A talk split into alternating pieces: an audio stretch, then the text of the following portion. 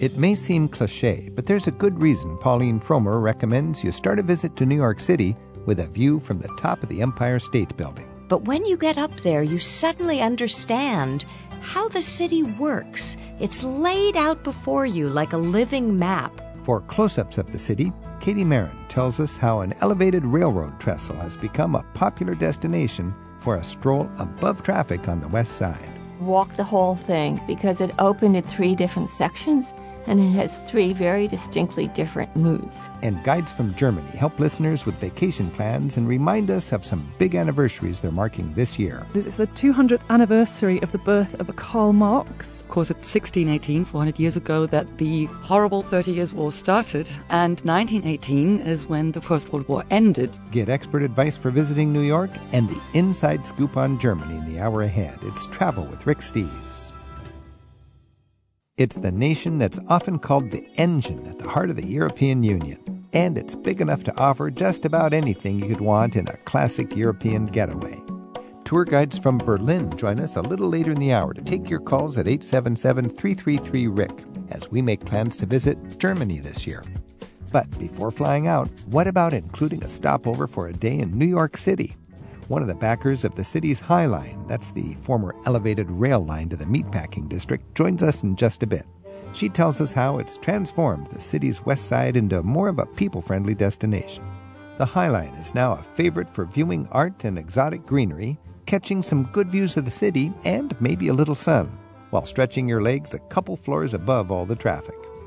But first, New York native Pauline Frommer joins us to recommend some of her favorite places, where she sends people who only have a day to spare in the city. Pauline, so glad you could join us. Oh, it's my pleasure. Thank you. Now, in the new edition of your book, Frommer's Easy Guide to New York City, you have a sidebar that lays out New York City in one day. Iconic New York City, it's called. I know, and, and you, right. you mentioned in the book this is terrible if you only have one day, but that's the reality for a lot of people. They've got maybe a yeah. weekend, or they're on a business trip or passing through and they've got a day. If you had a day in New York City, let's let's think about how you might spend it. Well, if you only have a day, you want to do some of the iconic sites and you want to stay in one area. Well, actually, I, I suggest two areas so that you don't waste time getting from place to place. So you start your day at the Empire State Building, and you want to get there early to avoid the crowds. But when you get up there, you suddenly understand how the city works. It's laid out before you like a living map, hmm. and it's absolutely beautiful. You can see the grid of New York City. You can see the bustle on the streets, and it's a wonderful bird's eye view. It's a wonderful way to start, because then when you're down in the midst of all the chaos, yeah. you'll have a better understanding of why you're turning left and why you're turning right. You know, we started off our recent family vacation to New York City with that same idea. Go straight early in the morning to the Empire State mm-hmm. Building. And it was really user-friendly. And it was just, a, everything about it was a delight. And as you said, from that viewpoint, ah, it was just amazing. In your book, you say next to go to the New York Public Library. The New York Public Library, one of the most beautiful examples of Beaux-Arts architecture in the country, and you can walk in front of the lions. They apparently only roar when a virgin walks in front, so you can test that out. But inside are some gloriously beautiful exhibition spaces that are absolutely free. The curators there are really smart. They do very, very intriguing exhibitions. A recent one was on the history of children's books. So there's always something going on for, for tourists and locals alike, but I would imagine at the New York Public Library, you almost feel like you're a, a temporary local. And then from there, you recommend uh, walking over to the Rockefeller Center.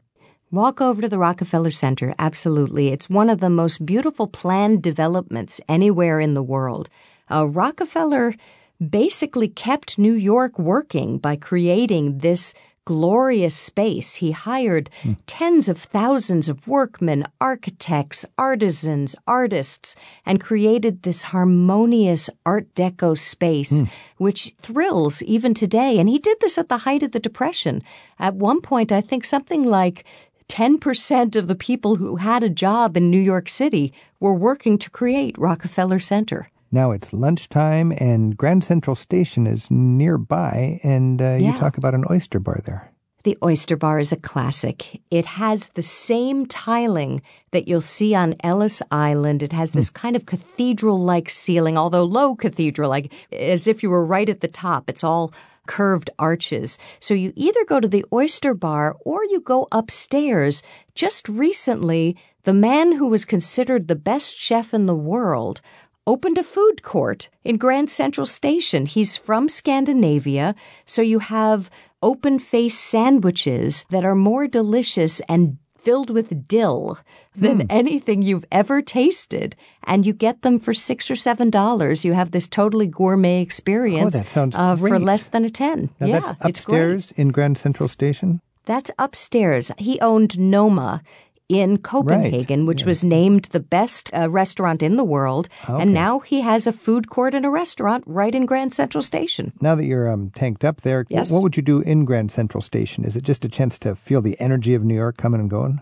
Well, you feel the energy and maybe you take a walking tour. You can actually get a free one mm-hmm. by your smartphone, and you find fun things like there's a, a place called the Whispering Corner where you mm-hmm. set, stand on one side of the room and talk into the wall and somebody on the other side of the room can hear you. Oh, yeah. There's lots of little hidden nooks and crannies all filled with history at Grand Central Station. This is Travel with Rick Steves. We're talking with Pauline Frommer, and her guide is Frommer's Easy Guide to New York City. We're reviewing what you would do in an iconic single day of sightseeing in New York City if you had the reality of, we've only got one day, what are we going to do? And you dedicate the entire afternoon on your proposed best day of New York to the Metropolitan Museum. That's pretty high priority. What is it about the Metropolitan that's so great? Well, the Metropolitan is one of the world's greatest museums. It's the biggest in all of the Americas. It has incredible treasures like a temple brought over intact from Egypt, paintings by Rembrandt and uh, all of the other great masters, uh, Vermeer. You can spend days there. Mm. But I think it's best to approach a museum slowly. You're not going to get enough out of it if you just rush from place to place. I once talked to a, an art historian who also is a psychiatrist, and he said you should stand in front of an artwork for at least five minutes hmm. and have a conversation with it. Let it work on you.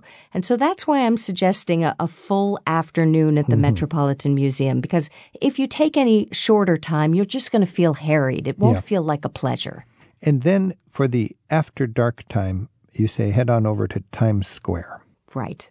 Everybody wants to see Times Square. It's kind of tawdry looking during the day, but at night when the lights are blazing, and those lights are blazing because everybody who owns a building that faces Times Square by law has to put an, a vast number of lights on its facade.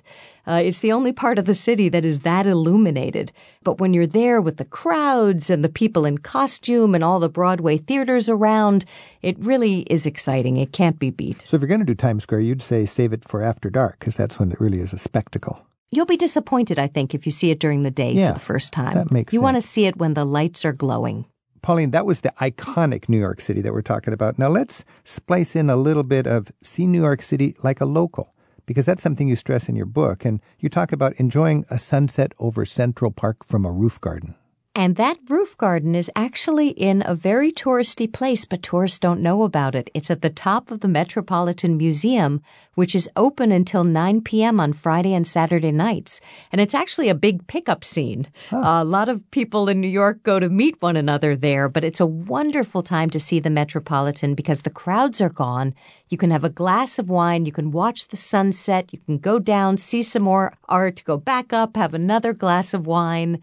It really is a wonderful hidden secret that mostly New Yorkers know about, not visitors. Wow. You also talk about riding the Roosevelt Island tram. How's that uh, seeing New York like a local?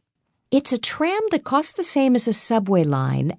You go way up in the air and over to Little Roosevelt Island, looking into people's apartments as you go, which is always fun. And then on Roosevelt Island is Four Freedoms Park, which is dedicated to Franklin Delano Roosevelt, which is this mm. very stark memorial.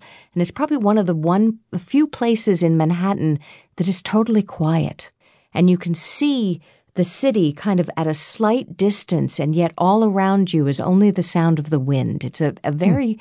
odd but lovely experience. So the Roosevelt Island tram, and you just use a subway ticket for it, and that's one of the things I like wherever I'm traveling, is to try to find a way to make a public transit route like a tour, and it costs just the amount of a, a bus ride. And in your book, you talk about uh, riding the International Express. That's train number seven, right, through Queens, and it laces together one ethnic neighborhood after another. Can you take us on a quick review of what you might see if you wanted to sort of celebrate the cultural diversity of New York City by uh, using the train number seven as your as your yeah. connector? Well, you need to get on and off the number seven express because Queens was not built for these ethnic communities. So that the buildings you see will not reflect the diversity. But one out of every four New Yorkers was born abroad. And you'll feel that as you wander into a, a neighborhood that's filled with sari shops and curry joints and other Indian specialty shops, and then you go to the next neighborhood and it's all Czech, and mm. then the next neighborhood is all Greek, and all of these people live together in harmony. It's it's just wonderful. I love that. You could spend the whole day going from Italy to China to Thailand to Czech Republic and celebrating the ethnic diversity. You need to bring your your uh, pants with the wide waist because you're going to do a lot of, eating of eating on this trip. Lots yeah. of eating. Pauline Frommer authors Frommer's Easy Guide to New York and includes many of her recommendations at frommers dot com. Right now on Travel with Rick Steves, she's recommending the best of what her city has to offer, even if you only have one day to see the sights of New York. Finally, for Offbeat, you talk about a poetry slam. Well, I'm not sure if they started in New York, but the Nuyorican Poets Cafe is kind of the center for that here, and it's a center for that in the United States. People get up and share their written poetry, and it's people of all ages, all races, all religions, and it's astounding the amount of talent that gets up. And when you hear a poem, it's so different than reading one. Mm. Somehow the poetry is much more visceral and understandable and emotional to see the poet uh, recite it. I mean, in New York, you have this wealth of opportunities for nightlife. You you have so many different types of performing arts, but the spoken word is really strong here. Poetry slams and readings. Most everybody in the media knows if they want to get their ideas out, if they want to publicize a book, they do it in New York. So you can see big names at the ninety-second Street Y or at your local Barnes and Noble. I mean, it's really extraordinary, the people who come out here to read their work. You know, this conversation, Pauline, just reminds me of the importance of, frankly, being a good student. If you've got a chance to go to New York and just got a couple of days, you got to do some preparation to know what your options are, because there's a world of alternatives and, and opportunities, and um, you describe them very well in your book. Pauline Frommer, the book is Frommer's Easy Guide to New York City. Thanks a lot, Pauline. Best wishes with your work and enjoying New York City at the same time. Thank you. Ain't it wonderful to be where I've always wanted to be? For the first time, I'll be free here in New York City. One of New York's newest attractions provides a nice antidote to the overstimulation of Times Square. The chair of the Friends of the High Line tells us how you can mix a little relaxed people watching with the best of the city's west side. That's in just a New York Minute, right here on Travel with Rick Steves. Last time I was in New York City, I had a couple of free hours in my schedule, and I used it to enjoy a wonderful new dimension of the city by taking a stroll along the High Line Park. It started out as a long, elevated railroad platform that wraps around part of Manhattan's west side. The High Line has turned the space above the city's former meatpacking district into a favorite escape from the confines of small apartments and the bustle of the street. Katie Maron chairs the Friends of the High Line, and she joins us now on Travel with Rick Steves to tell us more about the city's popular but unusual green space. Katie, thanks for joining us. Thank you very much for having me. We often call it a park in the sky. The park in the sky, what a beautiful concept, and what a practical thing, because, I mean, it was built, um, what, in the nineteenth century to just be an uh, industrial-age train line, wasn't it? It was built in the twentieth century, and it stopped being used about nineteen eighty, so it's amazing how recent it was still in operation. So describe the park in the sky. How long is it, and uh, whose idea was it to, to turn this train line into a park, and, uh, and if we visit it today, what are we going to experience? The High Line is just under one and a half miles long. It was founded by two very inspired young men, Robert Hammond and Josh David. They didn't know each other, but they had heard that there was a community meeting to talk about knocking down the High Line. And the mayor at the time wanted to knock it down. They thought it was just a hazard, potentially dangerous. So they decided that they really wanted to save it. And over time, they quickly left their full-time jobs to go work to save the High Line. It took them quite a few years, several years, but it opened in two thousand nine to great fanfare, and it became immediately much more popular than they could have ever expected. You know, I had a couple hours of spare time, and somebody said, you got to try out this, you know, elevated park, this park in the sky.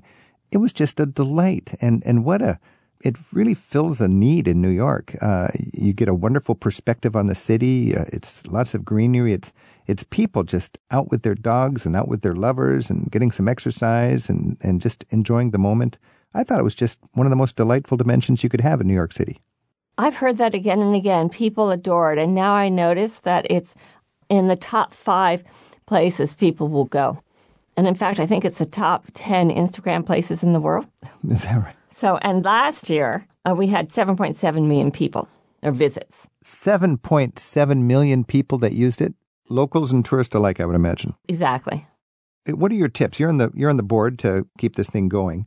What are your tips for a visitor? How how can you best enjoy it? What, what's the access like? Uh, what are some special features that we should be aware of? My first tip would be to walk the whole whole thing, because it opened in three different sections and it has three very distinctly different moods. I would start at the bottom of the High Line, at Gansevoort Street. Gansevoort Street, and then you're going to get up on this former train line and you're going to walk one and a half miles. That's right. First you turn left and just see the absolute end of the High Line, which is a grove of birch trees. In fact, hmm. we're ha- figuring out what to do with them now because their roots are really outgrowing the soil that's available to them. And it's a beautiful spot where, in fact, a lot of people have gotten engaged. Hmm. Yeah. Then I would keep walking north, and you go through a rather old-fashioned industrial area of New York, the meatpacking district. And there are a lot of old factories there. And you, you feel it. You go through the Chelsea Passage, which is where Nabisco once had its factory. It's an interior space, in essence, a small tunnel, very small. And there we have lots of food vendors. We choose the food vendors very carefully to make sure that their food is fantastic and fresh and in keeping with the mood of the High Line. So it's a great place to stop for a few minutes and take a break. Then you keep going, and one, really before that, there's another fun area, which is called the Sun Deck. And there's a water feature there, too, for hot, hot days. But there are chaises there along the side, built in wood planks that are quite comfortable. And there are people there in the summer who look like they could be on a Caribbean island in their bathing suits. So you're going to the shorts. beach. You're going to the beach in the elevated old industrial age train line. That's great. Exactly. So these are like uh, wooden uh, chaise lounges. Yeah. And um, people stake out their lounge, and they often stay there for the day. So then you walk through Chelsea Market Passage. And one area which is also very popular and fascinating, I think, the tenth Avenue Square. It's sort of an amphitheater with steps and bleachers going down with this big, wide, open glass window overlooking tenth Avenue. So you're right above the cars, and you're looking at the cars. It's a great place for performances. It's a great place for some of our programs. It's a great place just to sit. And I've noticed again and again how many people like to sit there and look at tenth Avenue. As you go north, you go across some grasslands. And I've come to appreciate grasses in a way I never did before through the High Line. And I find them, in fact, very beautiful in the wintertime. After that, you end up in what we call the thicket. And the thicket is basically a miniature forest of dogwood trees, other trees, and you're just, it's just, you're surrounded by trees. And then you start walking, instead of the meatpacking district, you start walking through a residential area. You see charming streets to your right, which are old-fashioned Chelsea streets with old-fashioned townhouses. Some of them, in fact, still have gas lights in front of them. And you see very modern apartment buildings. There are a few apartments that are virtually on the same level as a High Line, and I don't know how people feel about mm-hmm. having their living room being seen by those on the High Line, but I guess they get used to it and like it. So you feel an intimacy there. And then you keep walking, and then suddenly you come up to thirtieth Street. And thirtieth Street is where the third section starts. And we call it an interim section because we did not do much to it other than create the path. And that sweeps around towards the Hudson River. So you're getting wide open views of the Hudson River on one side.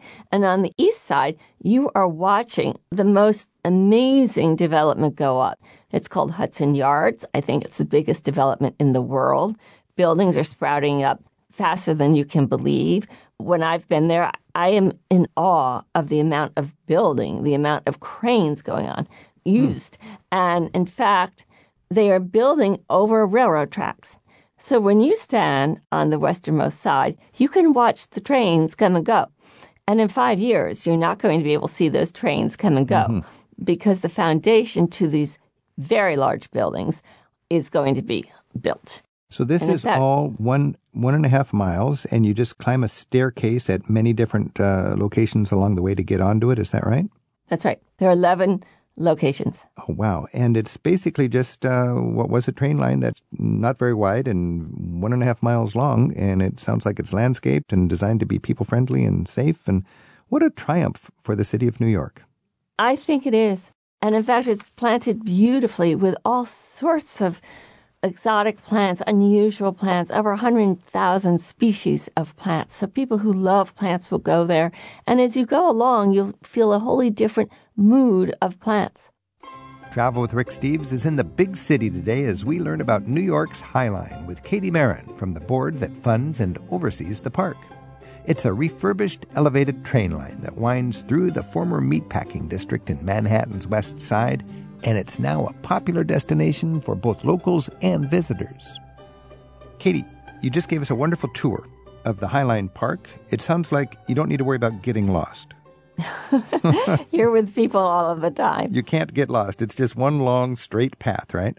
It winds, it but winds. You can't get lost. No, there's no turning left or right, and there are always people there. I like industrial age history, and this is sort of a remnant of the industrial age when you had uh, the need for a train line going through the meatpacking district, right? What was the, the function of the train line originally?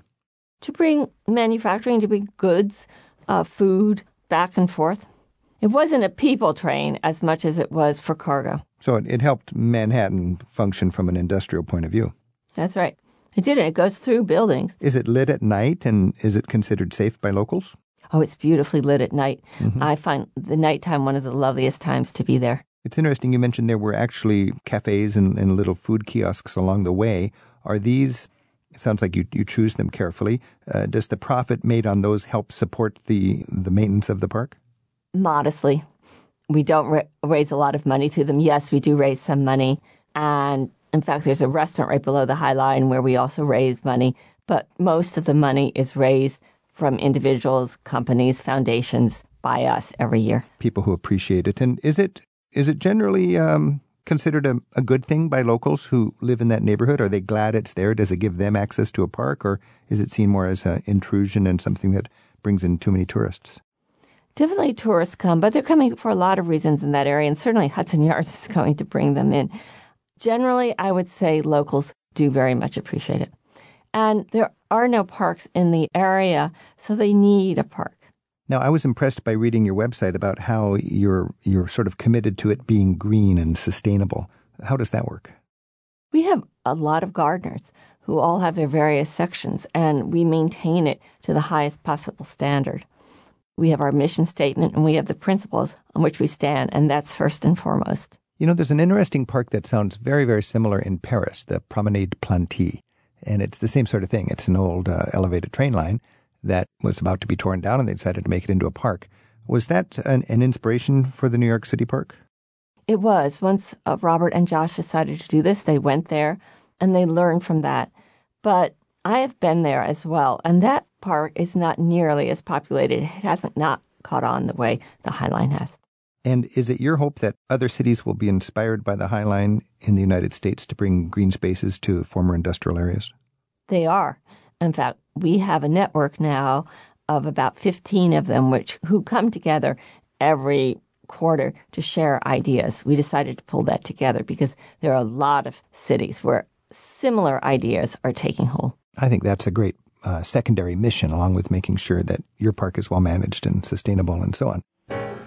Our guest on Travel with Rick Steves is Katie Maron. She chairs the Friends of the High Line, which oversees the elevated park that turned a former freight line into a public green space. There's more about the park at the high line dot org. Katie's also written the books City Parks and City Squares. Her goal? To champion urban green spaces by highlighting some of the world's best examples. Pam joins us on the line at eight seven seven, three three three, seven four two five from Atlantic Beach in Florida. Pam, have you been to New York? Yes. I just wanted to say that I have walked the High Line twice, once in the spring and once in October, in fact, just this past October, and it is wonderful. They also, the Friends of the High Line, provide a map that will tell you all the, the various places where there are sculptures so that you don't miss that, so you can have some little photo opportunities. So that's also kind of a, a really nice thing, besides all of the, the natural plants and everything. And also, you when you're walking along, you'll see these water towers that a lot of the buildings have, like the apartment buildings, that they use to provide the water for the apartment buildings, which I think is kind of unusual hmm. to see. And then the very best thing is going to the Whitney Museum, which, depending on where you start the High Line, it would either be at the end or the, or the beginning of the High Line. But that is a fabulous museum, very small, uh, very a lot of different exhibits that are offered, uh, you know, changing over, over through the, the year. And it's really, it's a very nice museum to go to. But I highly recommend anyone going to New York taking the time to walk the High Line. You know, that's a great idea. If you're going to take a one and a half mile hike, it's good to know what other sites are nearby. And, yes. and as Katie was giving us that little uh, beautiful guided tour of the High Line Park, I was thinking, the tour guide in me was thinking, I hope there's information there so people can understand what they're looking at. It sounds like yes. you picked up yeah, some map. There's that, a map that you can get uh, at various stops, because there, there's a lot of points where you could either take either a staircase to, to go up onto the High Line, or there are there's a couple places that are elevators. So it is, you know, handicap friendly, I guess you would say. And it gives you a great perspective on uh, New York you wouldn't get by staying on at ground level. Yes, like I said, seeing those water towers, I thought that was quite interesting, mm-hmm. and because they provide the water, they're actually built of wood, and they're on tops hmm. of a lot of the apartment buildings, and they provide the water to, you know, the big apartment complexes. Uh, I love your point about the art, because the art program is very important to us. We take great pride in it. There's a different theme to show every year, and people do come again and again to see the art. They also come for programs. We have a lot of programs for the community. Really, it's it's a wonderful place to go. I would imagine part of the Friends of the High Line uh, mission would be to keep things uh, changing so that locals have reason to visit repeatedly. Right. And even the seasons, though, Pam, wouldn't you agree, give you a very different feeling? Yes. Like I said, I have been there in the spring, and then most recently in October, more of the fall. And so the plants are different. Uh, the look of the city, you know, just as you're walking along is, is much different. And there's always, both times, there have been lots of people, both locals, it appears locals and tourists that are doing the walk. All right. Hey, Pam, thanks so much for uh, thank sharing. Thank you. Yeah. Yeah, thank you very much. Take care. Bye now. All right, bye. Katie, this has been so fun talking about New York's High Line. Let's just wrap it up with a special memory you've you've had from, from the High Line Park. Uh, how about the first time you were ever on it? That's a very special memory. Our son was turning thirteen that weekend, and as his birthday present, we went downtown to live as tourists. We went to a hotel for two nights, and we explored downtown. A friend of us told us about this unused rail yard where plants were growing up and what they were going to do, but it was in the early stages. And we met Robert Hammond. I didn't know what we were going to see, and suddenly we were walking on this rail yard with beautiful stray kinds of exotic plants around that had just self-seeded, these wide open views. And it was a very sweet time for the family. And, you know, what really made me excited about the High Line, one thing I love about the High Line is the story of how those two men made it happen. And then you can go there with your with your child and enjoy a chance to Absolutely. celebrate that. Absolutely. But if it were for our son, I'm not so sure that I would ever be involved. That's great. Katie Maron, thanks so much, and uh, best wishes with your work. Thank you very much, Rick. First, we take Manhattan. Then we take Berlin. You can listen to Katie Maron's earlier appearance on Travel with Rick Steves, where she talks about the value of public green spaces and how they help to define great cities around the world. Look for program number four eighty-two from April twenty seventeen in our program archives at ricksteves.com slash radio. Tell us what inspires you from your travels in the form of a haiku poem. There's a link for sending us your original travel haiku in the radio section of rick steves dot com. Here are a few examples from our listeners that we thought you might enjoy. Paul Smith of Greensboro, North Carolina, crafted these haiku after hiking at Hanging Rock State Park. Swelter, silly pines, melt into snapshot vistas. Local maximum. Black racer, smooth snake, skims past shoes toward crisp oak leaves. Fear in underbrush. And Karen Miller from Fernandina Beach, Florida, wrote us this haiku while camping out in a mountaintop meadow in Virginia on a hike of the Appalachian Trail. Honeysuckle day, a kiss on a hilltop waits. Will you walk with me?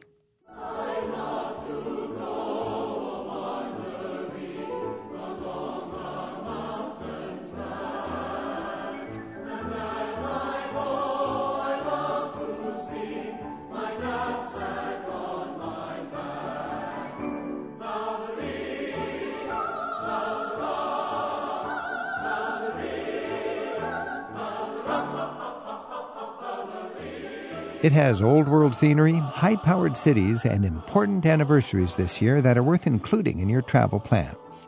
Tour guides from Berlin join us in just a minute to take your calls at eight seven seven, three three three, seven four two five as they help you to fine-tune your itineraries for Germany this year. That's next on Travel with Rick Steves.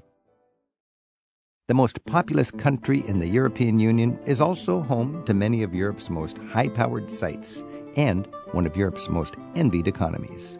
From mountains and forests to old-world farm towns, riverside castles, and dynamic cities, there are plenty of reasons to visit Germany. Macy Hitchcock, Karolina Marburger, and Holger Zimmer are all German tour guides. They join us now in our studio to take your calls and give you a little update on what you can enjoy this year in Germany. Holger, Karolina, Macy, danke schön for being here. How's my German? Thanks a lot for being here. And let's talk about Germany right now. First of all, Europeans seem to love to celebrate anniversaries. And uh, in Germany, there's lots of anniversaries going on. twenty eighteen, what's that mean, Macy? Well, one thing it means is it's the two hundredth anniversary of the birth of Karl Marx, who was the godfather of socialism, a political thinker, economist. And he was born in eighteen eighteen, and he basically wrote the Communist Manifesto in eighteen forty-eight. So it's the time of all the revolutions across Europe, people reacting to terrible working conditions uh, due to rapid industrialisation. Uh, he lived in England, saw the terrible working conditions uh, people were living in there. And his idea was, as long as uh, you have this kind of fight between uh, the working class or the working class being exploited by the exploiters, the business, bourgeoisie, industrialists, uh, you'll always have some kind of conflict going on, and that will eventually lead to a revolution and socialism. Oh, uh, yes. Now, I just got to say, it's about a mouthful, the, the way isn't it? You're talking makes yeah. the average American just want to crawl I'm under sure the under the table and put their hands on their head, you know, because we have this Red Scare heritage and we can't even think in terms of class warfare and proletariat and so yes. on. But I just think it's so important when we go to Europe to recognize this is the birth pains of the modern world for dignity for workers and so on. And when you go to Europe, you're not celebrating Stalin when you recognize how Karl Marx contributed to the evolution of our free societies, I think. Absolutely. And we mustn't forget that he was around long before the people who did things in his name. So, for example, Lenin, Stalin, uh, you know, Mao Zedong, all these people who are quoting Marx and right. you know, living by what they called Marxist doctrines. It was their interpretations of Marx's ideas. So you see Marx right up there with Lenin and Stalin on these big three and so on. And Marx wasn't there to actually join the club. job. No. They just invited him. And if you go to Trier, that's one of the most uh, underrated cities in Germany, I think. Uh, what might you see in Trier, Holger? Well, that is the birthplace of Karl Marx, and now they're celebrating big time with a huge exhibition on the life and times of Karl Marx, really to understand that there's thinking coming from somewhere. There's roots to the idea that we have to actually recognize the needs of the workers. Okay, and what else happened uh, on an anniversary in twenty eighteen? Karolina? Well, we basically fold two anniversaries in one to a certain degree because, of course, it's sixteen eighteen, four hundred years ago, that the horrible Thirty Years' War started, and nineteen eighteen is when the First World War ended. Oh, my goodness. I hadn't put that together because so, a lot of people call the religious wars, the Reformation mm-hmm. and Martin Luther kicked off, the First World War because it in- involved almost all the nations, in, in Europe anyways, and what, a third of Germany was killed in that hundred-year yes. war. So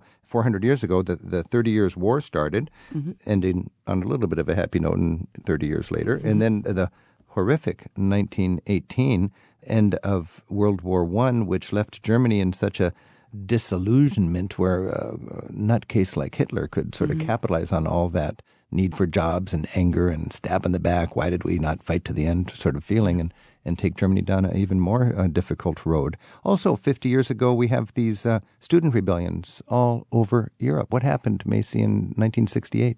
You basically have a culmination of years of the post-war generation. Their parents didn't talk about the war. It was swept under the carpet. There was a lot of dissatisfaction, not being able to talk about what mum or, let's say, rather dad did or granddad did, more like dad did it during the war, coupled with kind of across the whole of Europe, there was a kind of student uprisings due to basically people being just dissatisfied. And essentially in Germany, the sixty-eight generation kind of produced, uh, let's say, people like the Bader-Meinhof gang, or they were around the same time.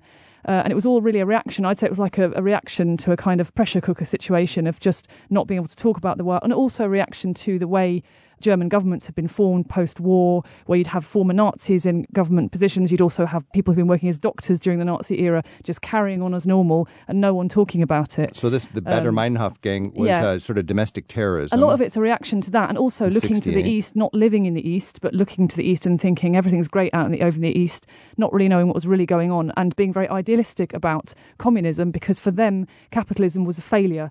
Capitalism was leading nowhere. They absorbed Nazis. So you, you have know. this very unusual situation where for as long as Uncle Helmut was still alive, it was awkward to talk about what he did as a Nazi secret policeman or something like that.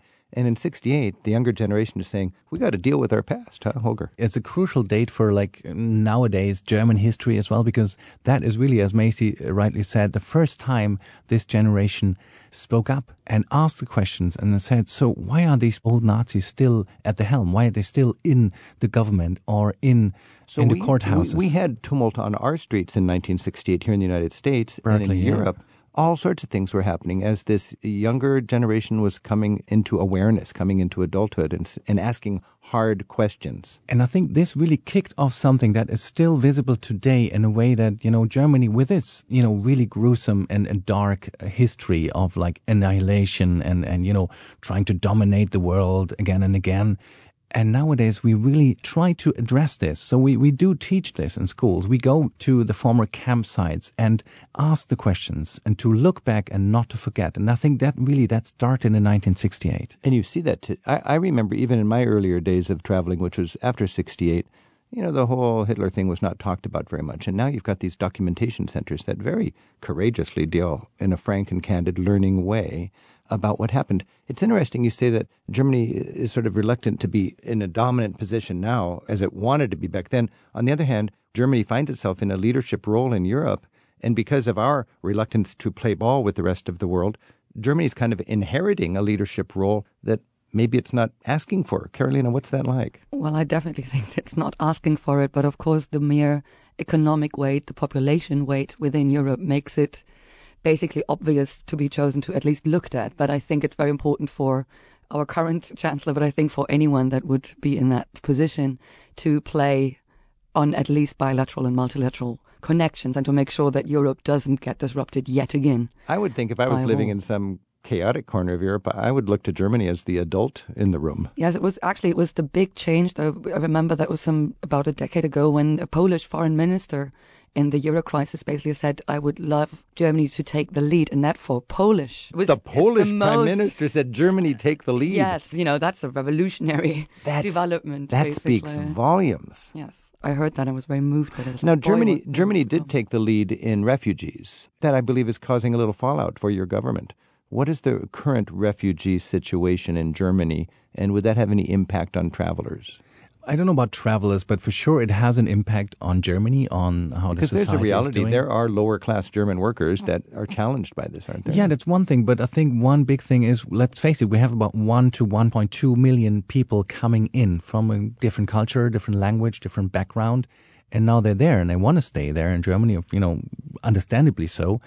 We have to see, like, how does it work with education? How does it work with training? Are there jobs for someone? And I think it really, that causes concern. I think that's so what we, not, almost, not just Germany, but all of Europe is facing this. You're same almost thing. Being compassionate first and thinking about the practical fallout second, which is quite a noble thing to do, I think, but you have to be realistic also. It's an interesting thing to pay attention to.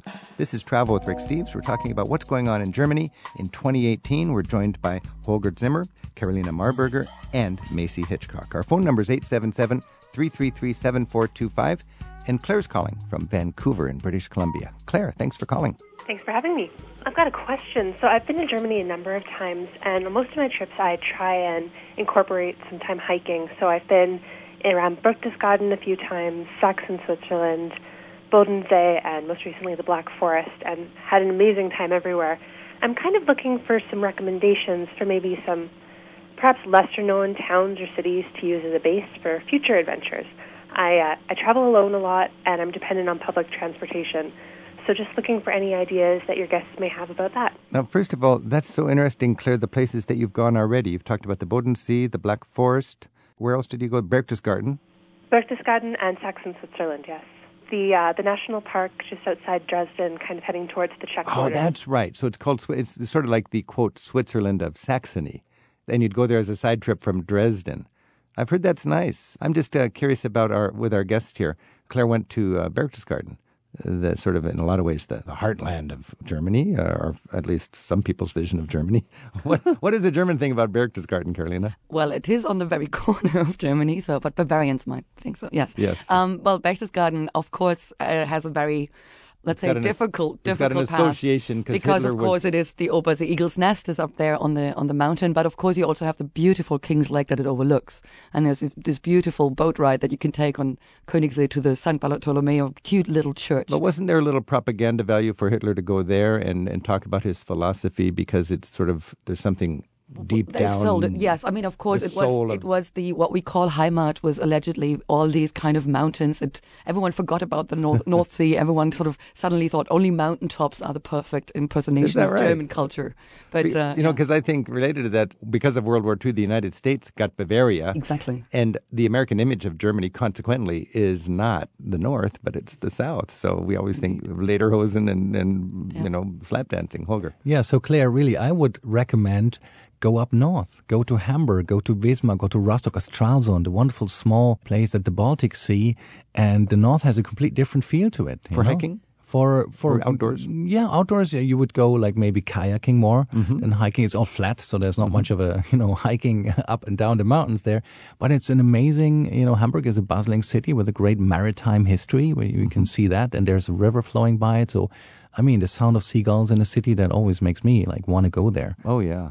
Macy, any suggestions? Um, for I would say a nice place for her to go is, again, north but eastwards is Müritz, which is a very big uh, lake area, or there's a lake itself called Müritz, in an underpopulated state called uh, Mecklenburg-Vorpommern, which is very kind of flat again, but it's great in summer because there's so many lakes, there's thousands of lakes, so she can take her swimming gear with her and have lots of swims and hike all the way around those, and it's peaceful, lots of transportation, and really, I think, under under-visited. Now, you're all Berliners, and Berlin is kind of a land as well as a city. If you want to just take a little nature-loving break from the city and you want to be home for dinner, where do you go? I'd go out into, and most of us probably go out into Brandenburg, which is the surrounding state, uh, which basically envelops Berlin. And you can get out there really easily if you've got a day pass. Uh, if you get a Zones A, B, C card, you can get out into Brandenburg. They could take a bike with you. You could rent a bike, take that on the train with you, the S-Bahn, the mm-hmm. regional train, and then cycle out there from there. And there's countless places to go. There you go, Claire. I hope that's some some help for you. That's great. Thank you so much. Thanks for your call. And Cynthia's calling from Dalton in Georgia. Hi, Cynthia. Hi, Rick. How are you? Great. We're having fun dreaming about Germany here. Have you been to Germany lately? Oh, I have been fortunate enough to go, but it has been many years. It's actually been twenty-two years. And I got to go to Nuremberg and Munich with a gentleman who was actually born inside the walls of Auschwitz. Oh, my goodness. And lived there till he was four. So it was a very profound trip. And I uh, fell madly in love with the, the beauty of both cities, and the glockenspiels were just incredible. We actually took a day trip to Zurich, Switzerland, and had a wonderful, wonderful time there. And my dream trip of my life has been to go to the Black Forest. I would love to see the Gothic architecture and to learn more of the folklore and legends of the area. So the Black Forest. I mean, there's a great Gothic church in, in Freiburg. Uh, in the Black Forest, the great thing to do in Black Forest, I think, is to commune with nature. I was just driving down the Schwarzwald Hochstrasse, the Black Forest High Road. The Black Forest is called the Black Forest because it's so dense. And there's gorgeous lakes there. And frankly, they're kind of German family tourist traps, but in a delightful way. And you just park your car and everybody's out there, you know, having the equivalent of uh, cotton candy and hamburgers and so on, but German style. And it's just great. Macy, can you talk a little bit about a family vacation in the Black Forest? I know most about the Black Forest as a cross-country skiing resort more than anything. Mm. The kind of mountains in, in the Black Forest are relatively low compared to those in the Alps. So people, they'll do cross-country skiing, and you even have artificial snow there as well. And there's a few little resorts there. And it's very popular with Germans for cross-country skiing because it's, it's affordable for them. It's very easy to get there. You know, I was just hiking, and you've got these beautiful onion domes and little hamlets, farms, and uh, it's all grassy fields. But I can imagine when there's snow, that would be delightful. And you'd, you'd see the onion domes. And the, yeah, and a lot of incredible wildlife there as well that's worth looking out for. I have one more quick question. Yeah. Are there any amazing castles that I would want to try to book a, uh, a night or two in, in the Black Forest area? You mean to actually sleep in? Well, even to visit would be fine. I've just I've never yeah. been to the area at all, but I've heard that there's these magnificent castles. I don't know if there's any castles that you'd want to sleep in, but there's a lot of castles to visit. And, ruins uh, are fine too. Ruins are fine too. Put out your sleeping bag in a ruin, yeah. Yeah, I think though, like to be honest, castle-wise, you know, there's loads like in Bavaria, there's loads on the Rhine. The Black Forest, Doesn't is, have as, as Macy said, it's a nature area. It's a rural area right. with very little people. It's like a hard life. Uh, a king wouldn't want to build a castle where you, you can't hardly survive in the winter. In fact, I understand the Black Forest High Strasse was only built during the fascist times in the nineteen thirties. Until then, there was no road going across it.